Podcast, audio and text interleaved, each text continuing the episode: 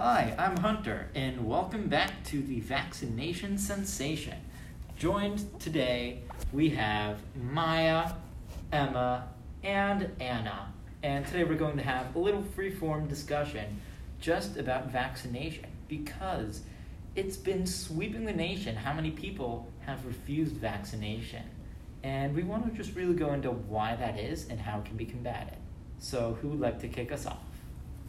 I'll start us off. Um, so, as we know, our president recently um, had the virus, and he has now recovered, and he is claiming that they found a cure, and that he was given um, many different medications to try and help him, but he is convinced that this one certain drug was the one that fixed him and is a cure for everyone. But it should be noted that he has been making money off of his stocks from that specific company.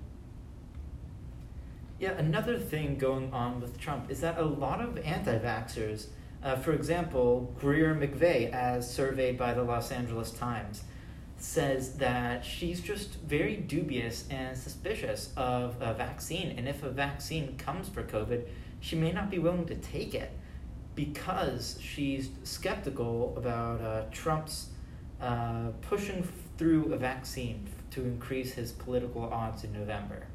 And that's just a very big cause of uh, people wanting to not necessarily be anti vaccination, but be vaccine hesitant. Mm-hmm. Okay, yeah, and I, I mean, I agree with the vaccine, especially one that is new and you can't really see the long term effects. It's, you should definitely be cautious moving forward, but with technology today, like the FDA knows what it's doing, and I strongly believe that they, even if Trump pushes to put it in the public, I think they will deny it until they have a like successful and healthy vaccine, and also along with like the political, um, like interaction with coronavirus the Trump has brainwashed his supporters to promote this anti-vaxxer sentiment because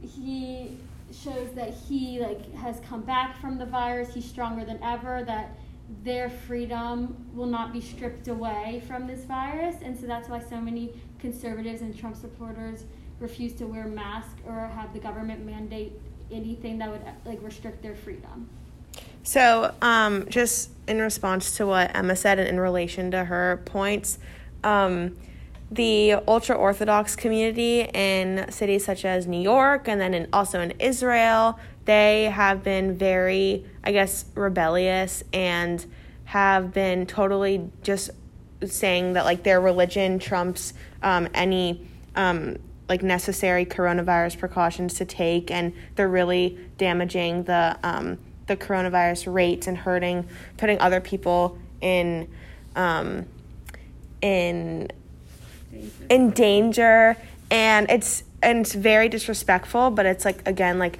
their views and their religious, um, what they think is like their religious freedom is just like ruining the country and the cities, and so it's really hard. And like even the mayor in New York said like wants to try to control the um, ultra orthodox, but he just can't get them under control, and they just keep continuing to ruin people's lives. It's a very common thread with uh, extreme uh, religion, and a lot of uh, Christians think the same thing that uh, God will tr- uh, trump all, and no pun intended there, and that their faith will save them, and they do not need to take any precautions. And moving on from that to another controversial figure, Robert Kennedy Jr., son of the U.S. Attorney General uh, Robert Robert Kennedy, of course, the brother of John F. Kennedy, the President of the United States. Robert F. Robert Kennedy Jr. is a very public figure in anti-vaccination movements.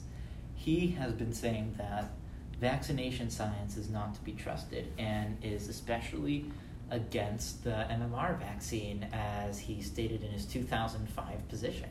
And even in his supporter base, some have said that they support him, but not his belief about vaccines. And that's just one more example of why people are anti vaccinations, because they have these powerful figures that are swaying their views.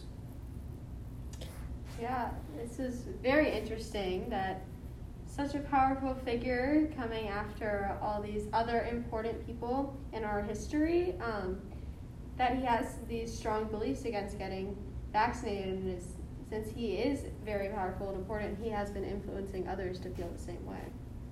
So we hope that this episode was insightful and helpful or just refreshing. Maybe not refreshing at all, but um, yeah, we'll tune in next week.